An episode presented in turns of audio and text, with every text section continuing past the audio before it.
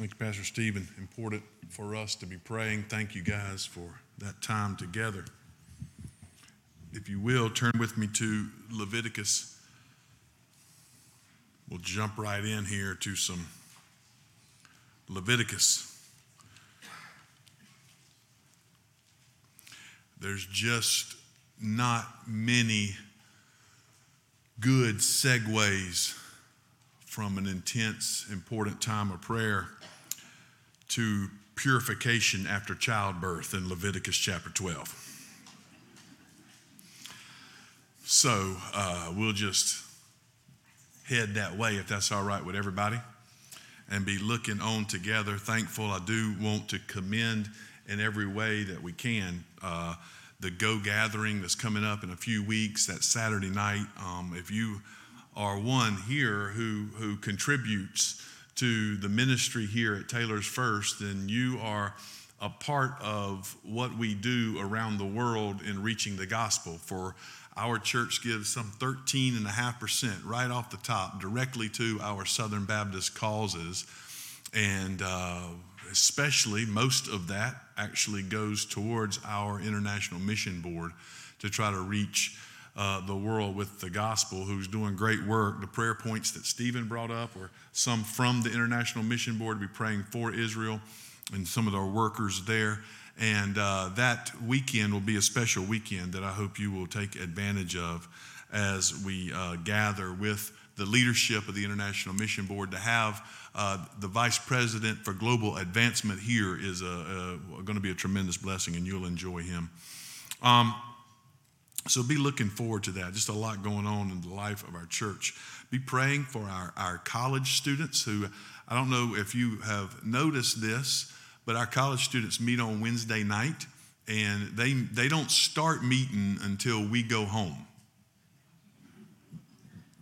In other words, past my bedtime but they uh, they have been meeting on Wednesday night, and they met for a long time up in the loft over here on the other side. But they have quickly this year outgrown that space, and so they've had to move across the street to our ministry center. So on Wednesday night, you'll notice them out there playing games as you're leaving and everything because they had too many to fit upstairs. And so it's been a huge blessing for us. They are going this weekend um, taking a retreat this weekend to go to coastal Carolina, working with our BCM there and three other churches. So it's four churches, college ministry going, going down there to work this weekend with, with the ministry on the campus of coastal Carolina down at Myrtle Beach, trying to share the gospel with some of the students there. Exciting times. I think there's 81 of them going on that trip together. So just want to keep praying for Alex as he's leading them and just that work that they are doing. That's a, it's a great ministry. Getting college students motivated to reach college students is, is, is a, a, a tremendous blessing and a wonderful thing to watch. So we want to keep praying, praying for them. Uh, turn into Leviticus. Leviticus, uh, I'm, I'm dead serious now, so don't laugh. So we're going to get through uh, four chapters tonight because I just, I mean, I'm going to be honest. I don't want to stay here long. You know what I'm saying? Like, you'll get into some of these chapters and you'll think, my goodness, there is some of this that is rated 17 plus in these passages. And when I say rated 17 plus, that means I'm not going to read it out loud. You know what I'm saying? Y'all can read it for yourself. What we're going to do is we're going to discuss, as we always have done, the big picture main principles that is teaching for us so that we can understand the application and what it's for. The more I read Leviticus and the more I'm studying it, the more I recognize there are many things here that we just aren't sure about. Commentators, people all around just aren't sure about exactly what they mean. But then there are things, there is plenty here that we are positive about that gives us clear direction as to what we're doing. So if you can, just to, to be clear, let's flip over to Hebrews chapter 12. Let's start in a place we can read, right? Hebrews chapter 12.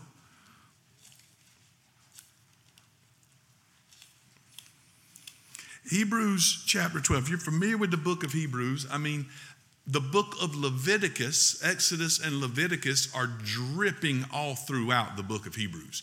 It's talking about the priesthood, it's talking about the sacrifices, it's talking about what's needed. And in reality, I'm realizing more and more how much I need to know what's written in Leviticus before I can understand what really Hebrews is ultimately getting at in every detail, right? Now, understand me when I say this. We believe in the fancy words, the perspicuity of Scripture. It's easy to understand. We, we know that Scripture is easy to understand, but also the great thing about Scripture is the more you read it, the more you recognize that it teaches and you know and you get into. People all the time. Somebody said to me, Why don't you just skip to the book of Revelation? We all just want to know about Revelation. I had one pastor who told me he couldn't get his Wednesday night started and people wouldn't come. And the first thing I said was, You're probably a lousy teacher. And then I didn't say that. That's a joke. That was seeing how y'all were how y'all were listening. But then I said, Well, why don't you just announce to the church you're going to teach through Revelation and see what happens? He did. And they showed up. And he taught one time and then he started to teach something else and it didn't come back. But he did. They people want to know about that. You know what I'm saying? But did you do you know that the book of Revelation has more quotations and references in it to the Old Testament than any uh, the rest of the New Testament combined. Because it's pointing, it's it's not a book that's just it's tying up everything. It's like reading the last chapter before you read the rest of the book. My point is, the more we read of Scripture, the more we understand even what we want to know of Scripture from the New Testament. The more we read of the Old Testament, the more we understand it the more it teaches us, the more it shows it. If you really want to know Revelation, read the Old Testament and get to it, right? It's tying up all of those loose ends that we're wondering about and it's bringing them together. And Hebrews is doing that. Jesus is our great high priest. Jesus is our ultimate and final sacrifice, and Jesus is our king who reigns on the throne. Hebrews is pointing all of this out. And so, as he's getting to this, Already we've gone through the sacrifice that Jesus has made. Already we've talked about how you can draw near to Christ. And already we've seen all that. And now we're living in light of what Jesus has done. And it tells us in chapter 12. Chapter 12 begins with that famous passage, therefore, since we're surrounded by so great a cloud of witnesses, y'all know, right? It talks about discipline, how he disciplined those he loves, and how he loves us. And then it says in verse 12, therefore, lift your drooping hands and strengthen your weak knees. Because of what Jesus has done, because of his love for us, he's saying, Get up, lift your drooping hands and strengthen your weak knees, make straight paths for your feet, so that what is lame may be put out of joint, may not be put out of joint. I, I have my glasses in my hand trying to read it may not be put out of joint, but rather be healed. Strive for peace with everyone and for the holiness without which no one will see the Lord. See to it that no one fails to obtain the grace of God, that no root of bitterness springs up and causes trouble, and by it may become defiled, that no one is sexually immoral or unholy like Esau, who sold his birthright for a single meal. For you know that afterwards, when he desired to inherit the blessing, he was rejected. He, for he found no chance to repent, though he sought it with tears. For you have not come to what may be touched a blazing fire, and darkness and gloom, and a tempest, and the sound of a trumpet, and a voice of whose words may the heavens beg that no further messages be spoken to them, for they could not endure the order that was given. If even a beast touches the mountain, it shall be stoned. Indeed, so terrifying was the sight that Moses said, I tremble with fear. But you have come to Mount Zion and to the city of the living God, the heavenly Jerusalem, and to innumerable angels in festal gathering, and to the assembly of the firstborn who are enrolled in heaven, and to God, the judge of all, and to the spirits, and to the righteous made perfect, and to Jesus, the mediator of a new covenant, and to the sprinkled blood that speaks a better word than the blood of Abel. So do not refuse him who is speaking For if they did not escape when they refused him who warned them on earth, much less will we escape if we reject him who warns from heaven. At that time, his voice shook the earth, but now he has promised, Yet one more time I will shake not only the earth, but also the heavens. This phrase, yet once more, indicates the removal of things that are shaken, that is, that have been made, in order that the things that cannot be shaken may remain. Therefore, let us be grateful for receiving a kingdom that cannot be shaken. And thus, let us offer to God acceptable worship with reverence and awe, for God is a consuming fire. Now, in light of what we've been studying in Exodus and Leviticus, hopefully you can see some things that are popping out there. One, he's talking about Mount Sinai. Remember when the fire came down and they said, Don't speak to us anymore? Remember? He was talking about Mount Sinai here in Hebrews 12. He's talking about the blood of a new sacrifice that's ushering us into a new kingdom, right? a blood of a new sacrifice that's ushered us into a new kingdom. And he's pointing us to the one who has brought us there. And he says, Strive for peace, and without holiness, no one sees the Lord. All of these things are dripping with this language of Leviticus, Exodus and Leviticus. And so the call for us as New Testament believers, as believers in Christ, is the same call, I believe, that was there for Israel in Leviticus. The call was, Be holy, for I'm holy. The call was to pursue after the Lord in his new kingdom. Be holy, for I am holy.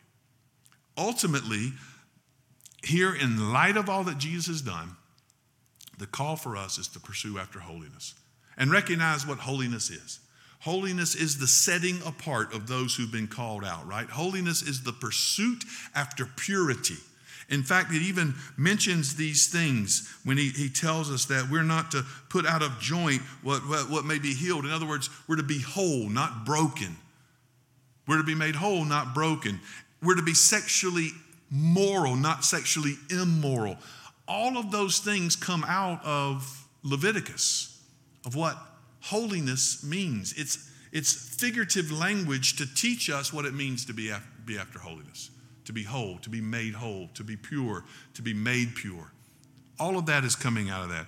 And I just read that at first to, to put us into the framework as we go back here to, to Leviticus chapter 12. We have three things that are happening here. Really, I mean, three things together. One, we have purification after childbirth, that's mentioned we have laws about leprosy in chapter 13, and then laws for how you cleanse yourself from leprosy in chapter 14. And then the great chapter 15 that I, I probably would advise you not to read as a family devotion with your young children. But of course, read it together, uh, read it in your own study. It may have, you can read it, I mean, it's the Bible, but it may have some questions. But chapter 15, laws about bodily discharges. So, why are all these in here? Why are these laws, why are these things mentioned? Chapter, starting back in chapter 11, what we discussed last week with the, with the food, the diet laws, and how you're to live, what's kosher and not kosher, what's common or, un, or, or not common, right? What's clean or unclean. Starting there in chapter 11, and then going through chapter 15, really what we see here is the Israelites in their pursuit of holiness in everyday life. So, if you look back, chapter 11, verse 45, I mentioned this verse to you as the center of the book, really. Chapter 11, verse 45. For I am the Lord who brought you up out of the land of Egypt. Starting there, I'm the Lord. He's identifying himself, Yahweh, the one who spoke to Moses in the wilderness, the one who identified himself as the great I am. That's me. So I'm the one that spoke to Moses. I'm the one that saved you and redeemed you, brought you up out of the land of Egypt. Remember, that's where it begins. It begins not with our works to earn God's saving us or redeeming us. It begins with God saving us and redeeming us when we were in slavery and bondage. So it says, I'm the Lord who brought you up out of the land of Egypt to be your God. So he is the Lord who has redeemed us from slavery and bondage out of Egypt so that he may be with us dwell with us, ushering us into his family, his life, his place, so that he may be with us and dwell with us. Therefore, you shall therefore be holy, for I'm holy. The call to holiness is in light of who God is and what he has done. Remember that phrase who God is and what he has done. Though that's an important understanding in Scripture. G, uh, uh Romans chapter 10, Paul says, What do we need to know to be saved, right? We need to confess with our mouth Jesus is Lord and believe in our heart God raised him from the dead, right? That's how you're saved. You confess who God is, Jesus, Lord, and you believe what he has done, been resurrected for you, right? Y'all see what I'm saying? Who God is and what he has done. We put it like this in fancy pastor speak that in order to be saved, you have to believe in the person and work of Jesus Christ. The person and work of Jesus Christ. Who he is and what he's done for you.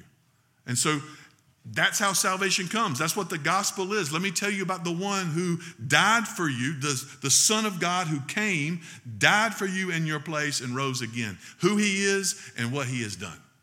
And so ultimately, that's what we see even here in Leviticus 11 45. My, my point is it's not far off from what this isn't far off from us, right? This isn't like so far distant that this is this is useless to us. This is vitally important because we find salvation the same way. We were dead in our trespasses and sins, and God redeemed us and saved us. While we were yet sinners, Christ died for us, right? And now we find salvation by believing in who He is, Jesus is Lord, and what He has done, been raised from the dead for our behalf. And so ultimately, because of who He is and what He has done for us, our response is holiness. Our response is to pursue Him with obedience and holiness. That's the proper response. Does everybody get what I'm saying? That's the proper response. So, the food diet laws, the purification after childbirth, the laws about leprosy, the laws about bodily discharges are all laws concerning our pursuit after holiness in everyday life, right? So, He's redeemed them, called them to Himself He's dwelling with them as they built this tabernacle there. The Lord God is dwelling with them. And God says, here's what it takes for a holy God to dwell with an unholy people. Here's what must happen. You have to have the sacrificial system. We saw those sacrifices early. And now you have to do some things. You have to do some things whenever sin, sin comes in, you have to do some things to pursue after holiness, right? So, what are these things and what, what's happening here? I'm going to try to explain them from a high level. First, laws and purification after childbirth. God is associated with life, not death. Did I got that? God is associated with life, and really, here when I say this, life and purity, not death. Life and purity, not death. Now, what does this have to do? He says to us, the Lord spoke to Moses, of course, so this is God's word coming to Moses. This chapter, by the way, I have written in my Bible right here. This chapter has baffled many. So I got it all figured out, and I'm going to tell you what it is. Written here, God is speaking to Moses. This is God's word. Speak to the people of Israel, saying, If a woman conceives and bears a male, see, I'm, I'm reading it. I said I wasn't going to read it because I, I, I might say something here uh, bear a child, then she shall be unclean seven days at the time of her. See there, here we go. Menstruation, she shall be unclean. And on the eighth day, the flesh of the foreskin shall be circumcised. It's getting into childbirth. What happens? If you have a male child, you are either way, childbirth happens, and the, the, the, the uh, wife, the woman, is considered unclean. Now, whenever what they're talking about with unclean and clean, is who has the privileges of coming into worship. Does that make sense to everybody? Only those who have been purified have the privilege of coming into worship. So, who has the privilege of coming into worship? He's saying that when a baby is born, when it's a male son, 40 days there has to be a cleansing period. You have seven days, the first seven days. On the eighth day, the baby is circumcised, and then 33 days more, and then there is a cleansing period. When a female is born, it's 80 days if a girl. Y'all don't get offended at me. That's the Bible. 80 days. 14 days of deep there, what it's saying, cleansing, and then the remaining 66 days. Many believe the difference between the female and the male is because of the act of circumcision. In the act of circumcision itself is a cleansing process. And so when the male is circumcised on the eighth day, it brings that down to half of that time, if you will. So that's the only distinction we can ultimately get. So we see that difference in there in circumcision. Now, notice a couple things here. Uh, as that happens, on the number, verse 6, when the days of her purifying are completed, whether for a son or for a daughter, she shall bring the priest at the entrance of the tent of meeting a lamb, a year old for a burnt offering, and a pigeon or a turtle dove for a sin offering. And he shall offer it before the Lord and make atonement for her. Then she shall be clean from the flow of her blood. This is the law for her who bears a child, either male or female. If she cannot afford a lamb, then she shall take two turtle doves or two pigeons, one for a burnt offering and the other for a sin offering. The issue here ultimately is loss of blood, right? And so when we see in Scripture, we've already referenced this and looked to it, the idea of loss of blood. The loss of blood points towards death. You lose blood, you're pointing towards death. And what we, what we recognize here is while this moves towards death, a movement away, death is a movement away from God, therefore considered unclean. And that which moves towards life is considered clean. So ultimately, the act here and the symbolism is the recognition that even in death, when the baby's born, the womb has to die within.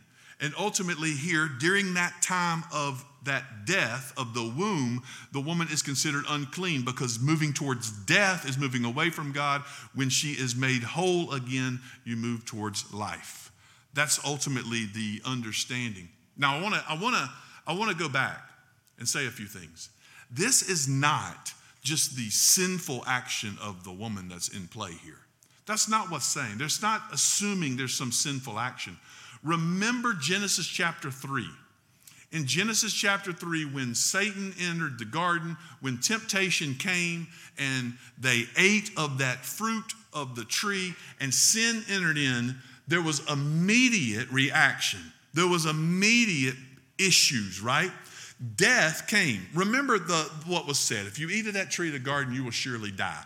Well, Satan tried to say, You won't surely die. You'll know as much as God. Boom. And he even may have seemed like he was justified in saying that because as soon as they eat, did they fall over dead? No. But what happened as soon as they eat? Death came. As soon as they ate the fruit of that tree, death started, right? As soon, in some sense, we can say, while we all grow and we hit our prime, my prime was about two months when I was roughly 20 years old. That's when I met Allison. She agreed to marry me. And then after that, it's been downhill. She can tell you. So I hit my prime at just the right time. Two months, lasted about two months. But we recognize even when birth enters in, what happens? Death begins, right? The clock begins ticking because we're all going towards death. And so ultimately, what's said here is because of the curse, because of sin entering in, what was said to the woman? Through childbirth, right? And it will be painful to you. In other words, the pain and sorrow of childbirth, the heartache of even childbirth, the difficulty of childbirth is a testimony to the sinfulness that has entered into the world. And some of y'all may say, I'm not a woman. Let's make that clear. But I don't, and I'm not even going to talk about some of these issues because I know I am no expert. 25 years married in November. And see, I've learned something. But what the point is, there are effects of sin all around us. And what you have here is how do we deal with those effects of sin in our life, right? How do we make ourselves holy? Because not just the sin we commit, but the effects of sin that we live with every day in our body. In our body. I mean, what are some of the effects of sin? Disease, right? Death, you know, muscle pain. Y'all know what I'm talking about a little bit. He gave us Advil, but that doesn't last forever. There's effects of sin you have to deal with. And so, here, what the Lord is saying when these things come into the camp, when they come into our life, there will be times that you have to be set apart to deal with that sin to be made right again. To be made right again in your pursuit every day of holiness. By the way, there's a beautiful statement here that, that comes at the end of this chapter. And if she cannot afford a lamb, then she shall take two turtle doves or two pigeons throughout Leviticus, the Lord makes provision for those who aren't not wealthy. And it's, it's, it's actually kind of, it's actually beautiful, you know, like the Lord is saying, I, I, His grace is seen in the fact that if you can't afford a lamb, I understand. I'm not going to hold that against you. Bring two turtle doves. Do y'all know what sacrifice Luke tells us Mary made after the birth of Jesus? Two turtle doves that she brought to bring those two after the birth of Jesus there. I want to make a statement here about chapter 12 too before I move on and try to get the big picture in a minute. But but it's not only a pursuit after holiness. There's also been studies done on all of these passages talking about the nature of hygiene itself. Now, recognize the kindness and goodness of God as He's dealing with this issue of blood, death, how to promote life in the midst of it. He's, you, you recognize that. But also, this is long before much of the modern technology with medicine has come into play. And what we have learned is that time period after birth actually protects the woman and helps her to heal and, and helps her to get healthier again. And we've learned that, and the Lord is putting that in here for His people for not just their holiness and pursuing after life, but also for their hygiene and their health as well. Just as we talked about last week with the food laws, there are many things that, that we know now about animals that we don't eat because of some sort of disease they may carry or some sort of thing. And many believe that that's part of that hygiene. The Lord was protecting his people from eating something that could kill them. It's the same way here that this is actually for the health of the mother as well as for the pursuit of the holiness and the kindness of God. And the kindness of God. Next, you see, if you have God is associated with life, purity, not death. We see next, God is associated with life and wholeness, not death and defect ultimately. We see here leprosy. Leprosy is loosely understood as skin conditions. Tazarat is, I think, is how you pronounce it. Here, what, what is it? Uh, modern day, we think of leprosy, right? We, we, we think we have it. What, by the way, there is a, a colony that I have had the privilege of ministering. I think Allison's been there with me as well in, in India, a leper colony that is there the colony comes together because leprosy, while it is not a fast, uh, transferable disease, it is communicable, right? So you, it can be passed on. It's a bacteria that they call leprosy. It can be passed on that eats away the flesh. And so you'll go, what's, what's, uh, what's sad is you'll go to these colonies where they put them all together because they don't want it to pass on to the others. And you'll see these adults, and I've got pictures on my phone I can show you, of adults worshiping God and they have no fingers. They clap with, with just their palms because the, the disease has eaten it away. And, and uh, I remember preaching at the leper colony. I'll tell you all the story because I like it. I remember, and I'm just trying to get through this passage. I remember preaching at the leper colony one time and my, my, my translator was not there. And I'm like, I can't speak. It's time for me to preach. They've sang and it's beautiful. And now they're asking me to say a word. And I'm looking around and I am the only one in the room that knows English. And, and, and so I'm going, I don't know how to do it. And I'm looking for my interpreter and I'm looking around. I can't even tell him I don't know where he is until one man gets up and he points down the street. And my interpreter was a little fellow. We call him Prasad. And Prasad had a leper who had no feet. And no hands. He was carrying him on his back, coming down the street, and then he brings him into the church, kind of plops him down right there on the front row, turns around sweating like crazy, and said, Now we're ready, sir. That's hard to preach after. You know what I'm saying? Like, my goodness, man, this is incredible. So there's that. That is what we refer to, by the way, as Hansen's disease. It's called Hansen's disease. We generally refer to it as leprosy. Most dermatologists who have studied, by the way, Leviticus 13, do not believe what the Bible is talking about as Hansen is, is actually modern day Hansen's disease. They don't necessarily know what it is.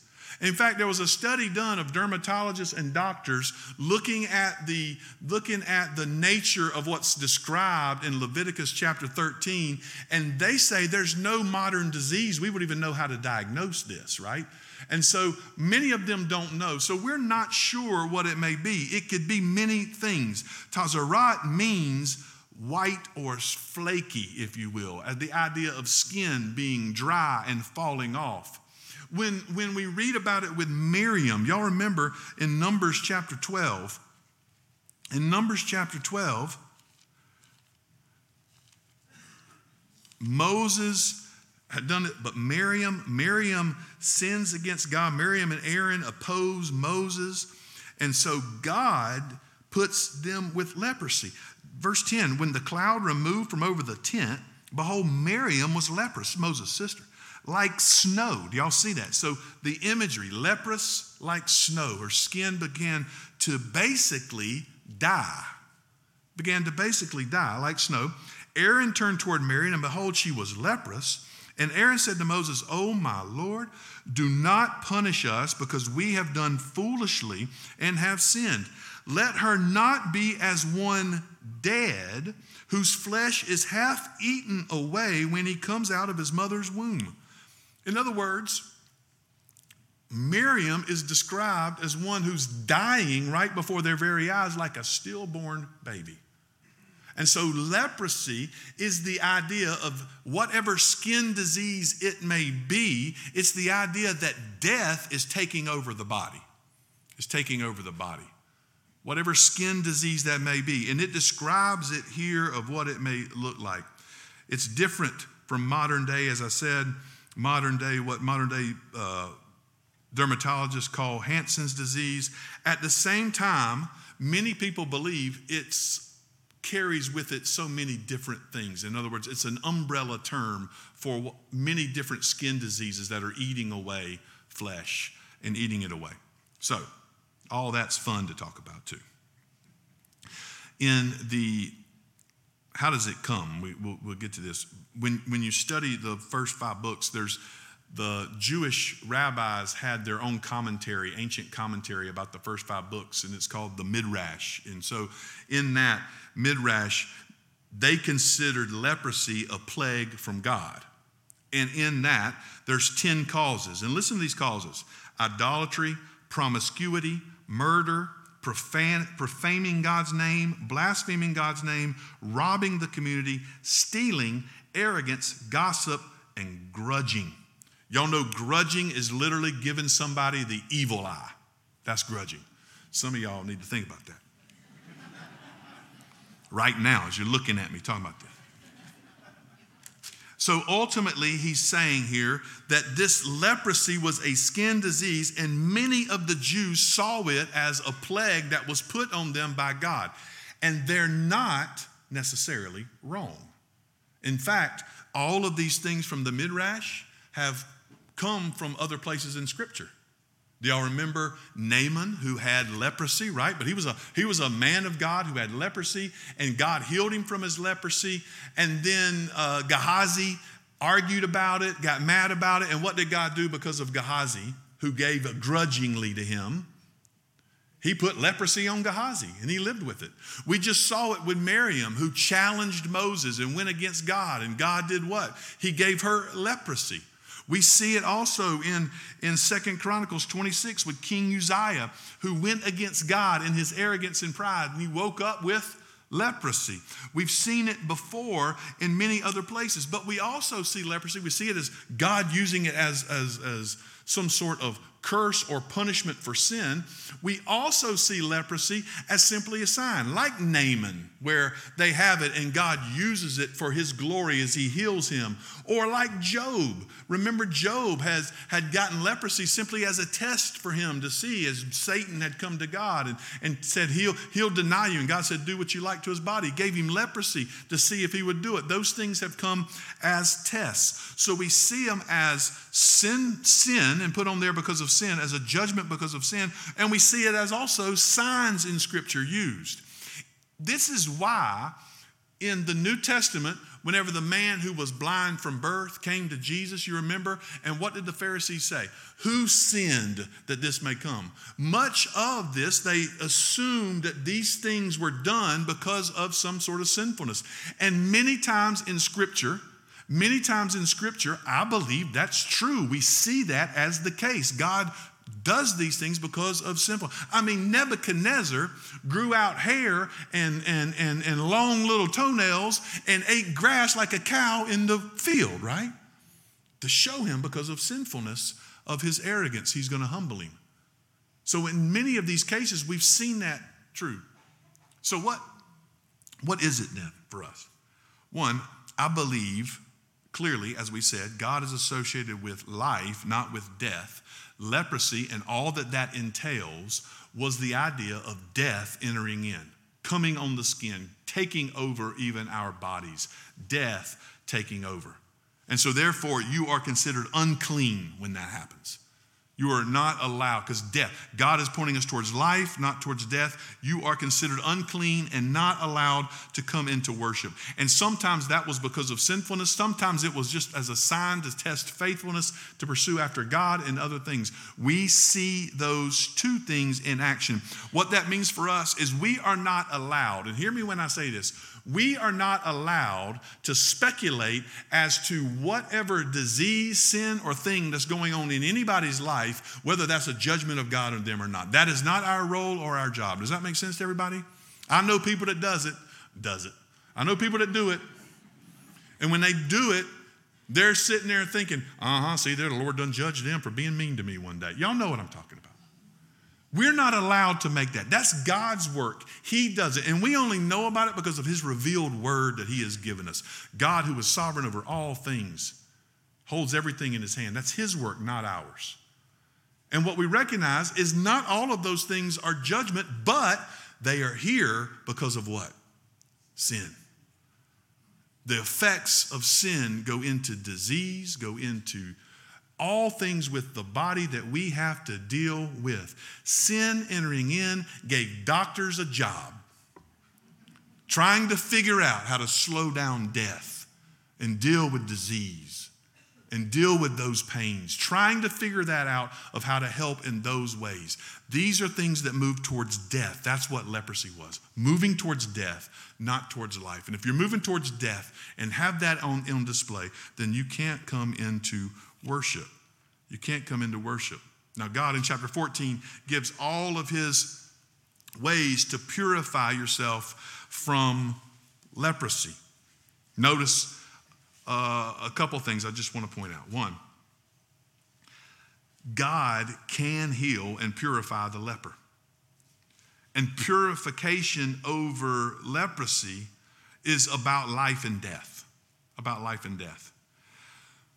The image here for us then, leprosy represents this disease of the skin that's pointing towards death. It is a picture of death and sin itself. It's a picture of death and sin itself. And so ultimately, this is why the Pharisees had such a hard problem with Jesus going to the lepers. Because for the Pharisees and the Midrash, if you will, those guys were sinners being judged by God. And Jesus says the opposite, right? Whatever you do to the least of these, you're doing unto me. Jesus says the opposite. I'm going to get to what Jesus does in a minute, but the point is, Jesus can take the leper and make them clean. He can take them and make them clean. In fact, that is David's prayer in Psalm 51. After David is sins against God with Bathsheba, what does David cry out in Psalm 51? His language is the language of cleansing and cleansing rites from leprosy. In Psalm 51, he says, Purge me with hyssop, and I will be clean. Wash me, and I shall be whiter than snow. He's talking about Leviticus 14. How are we to be cleansed? If we are purged, if we are washed, if we are cleansed before God, then we can enter back into his worship. So David himself is taking his sinfulness and equating it with the same idea of having leprosy and being separated from God because of it. And he's saying, God, wash me and cleanse me. God, wash me and cleanse me. In other words, it's a picture not of our outside, but our inside sinfulness before God. What disqualifies us from entering in, as Jesus will say, is not on the outside of us, but what comes out of our heart. So this leprosy becomes a picture of what our problem is inwardly. What our problem is inwardly. Do, do y'all remember the parable of the 10 lepers? The parable of the 10 lepers. It's in Luke chapter 17, I think. I'm just saying that off the top of my head. So if it's right, then hey, you don't have to stone me. Um, I was right. If it's wrong, then who knows? Maybe it's not, though.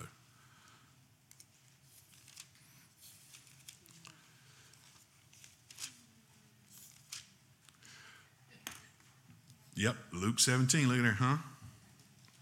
Luke 17, verse 11. On the way to Jerusalem, he was passing along between Samaria and Galilee, and he entered a village. And he was met by 10 lepers who stood at a distance. Part of leprosy was for them to separate themselves out from the people, not to bring that into the camp.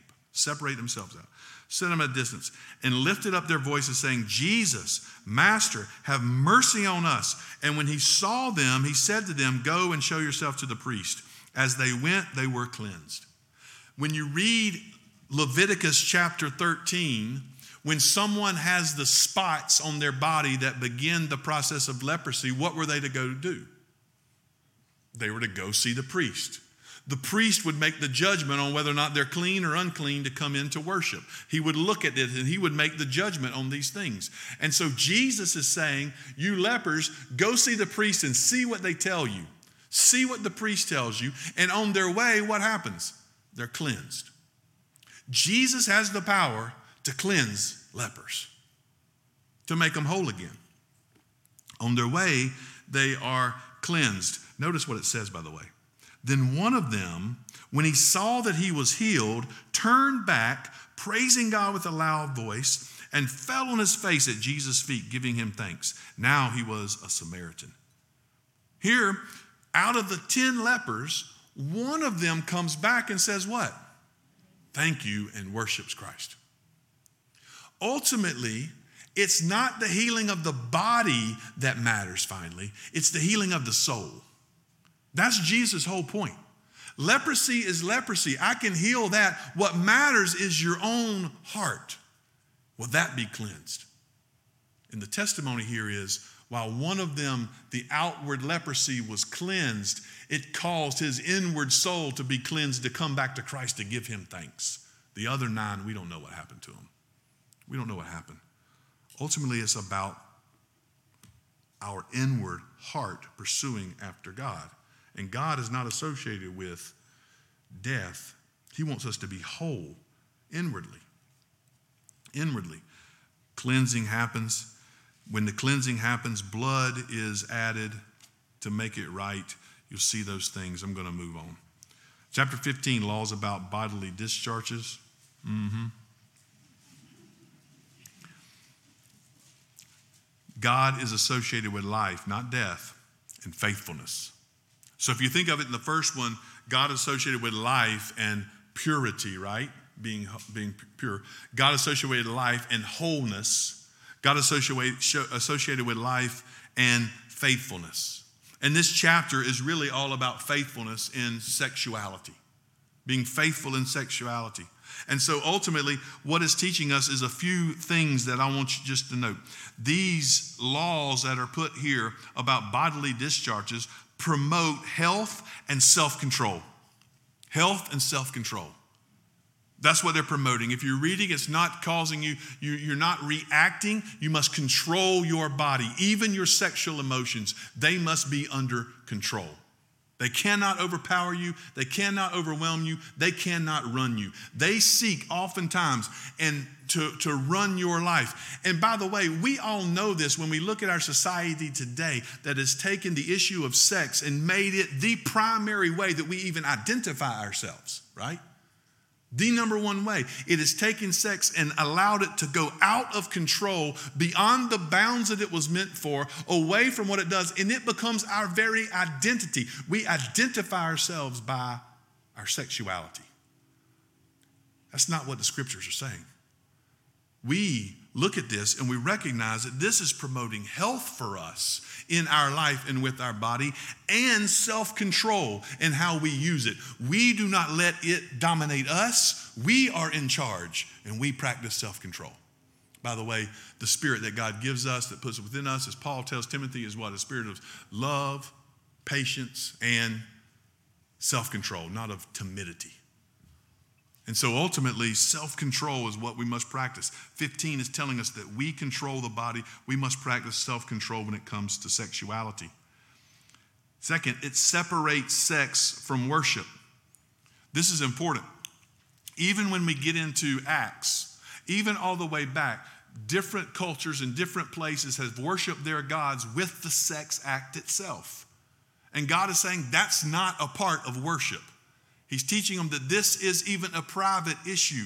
For when we come to this, we recognize that they weren't to go to the priest. When it came to the childbirth, they're to go to the priest and say, Can I come in now? When it comes to leprosy, they're to go to the priest and say, Can I welcome in? But when it comes to these things, this was a private issue that was dependent upon you and God to deal with themselves. You don't take this to the priest in chapter 15. You don't take it to the priest. In other words, it separates it out from worship. This isn't to be brought to the house of God, it separates it out. This isn't a part of worship. Third, they are symbolic, as you read this, of death, and God is life. The way you read it and when you read it, it's symbolic of death, the loss of life in the sex act. Therefore, you see, God is about life. And then, fourth, it shows impurity before a holy God. God promotes purity, not impurity. God promotes purity, not impurity. If you read, in fact, if you read chapter 15, verse 18, I'll let y'all read that on your own. If you read 15, verse 18, this recognizes and places sex between the relationship of a husband and a wife in this passage. That's the center of it. And it places it there in the sense of even when they do it, they are considered unclean for the evening. For the evening. God is associated with life and faithfulness. There's ways to be made right. Look down in verse 25. If a woman has discharge of blood for many days, not at the time of her menstrual impurity, or if she has a discharge beyond the time of her impurity, all the days of the discharge she shall continue in uncleanness, as in the days of her impurity, she shall be unclean. Every bed on which she lies, all the days of her discharge shall be to her as the bed of her impurity, and everything on which she sits shall be unclean, as in the uncleanness of her menstrual impurity. And whoever touches these things shall be unclean, and shall wash his clothes and bathe himself in water, and be unclean until the evening. Wow.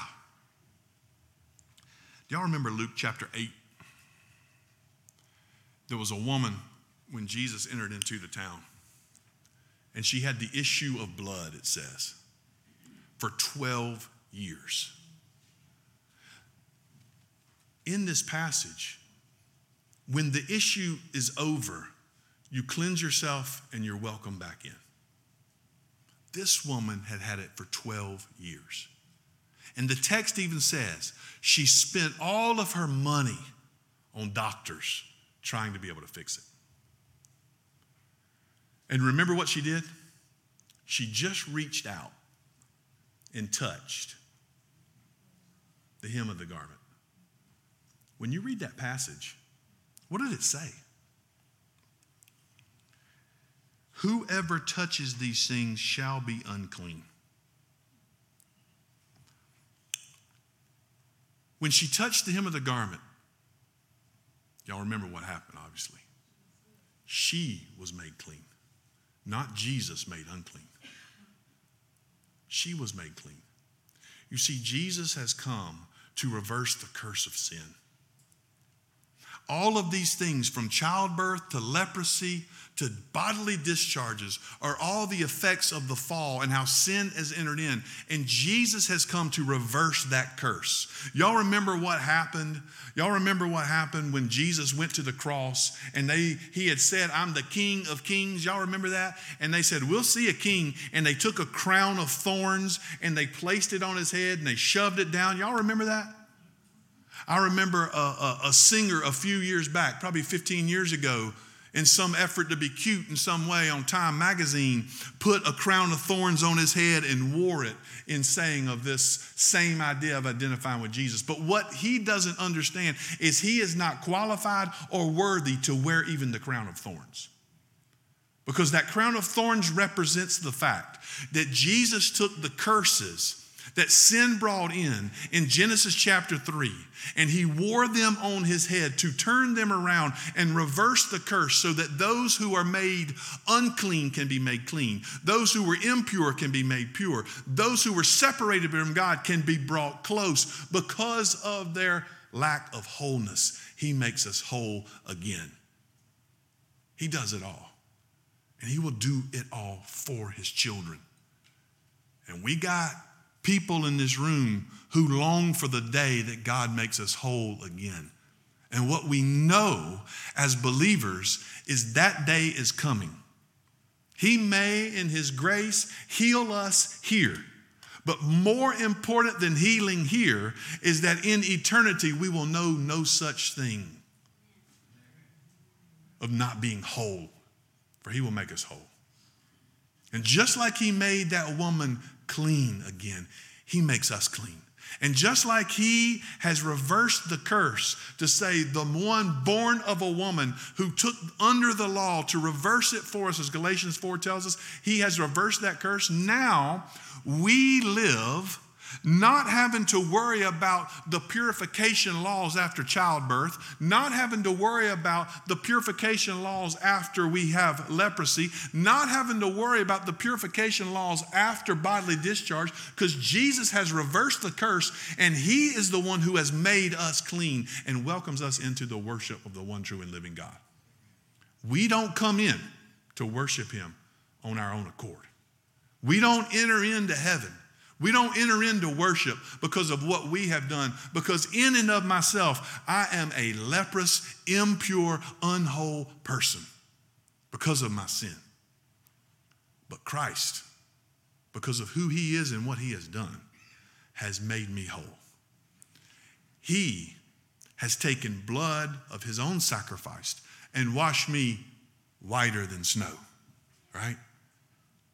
He has purified me. He has purified me. So it tells us in Hebrews now come boldly to the throne of grace. Welcome into worship because Christ has reversed the curse that stood over us. Now we have a new kingdom, a kingdom not of this world, but a kingdom we long for in Him. Pursue holiness, without which no one will see the Lord. And we pursue holiness in the Lord. Why? Because He has already cleansed us, purified us, and made us whole. So now we pursue after Him in holiness. Leviticus 11, 12, 13, 14, and 15 was teaching the people of Israel what it meant to follow God in everyday life, dealing with sin and the effects of sin. God has taught us what it means to follow him every day because Jesus has already dealt with sin and the effects of sin. So now we pursue after him in holiness. Let's pray together. Father, thank you for your word. God is good in every place. And sometimes we recognize the difficulty that we see it in time, place, and all these other things. But God, it's not difficult to understand that we were once unclean and you have made us clean in Christ. We were once unworthy, and you have made us worthy to enter into worship because of what Jesus has done. So, Father, we pray that we'll pursue after you in every way in light of who you are and what you've done for us. You've redeemed us, you've saved us. God, may we be holy as you are holy. Set us apart for your glory and for your name, we pray. Amen. Thank y'all so much.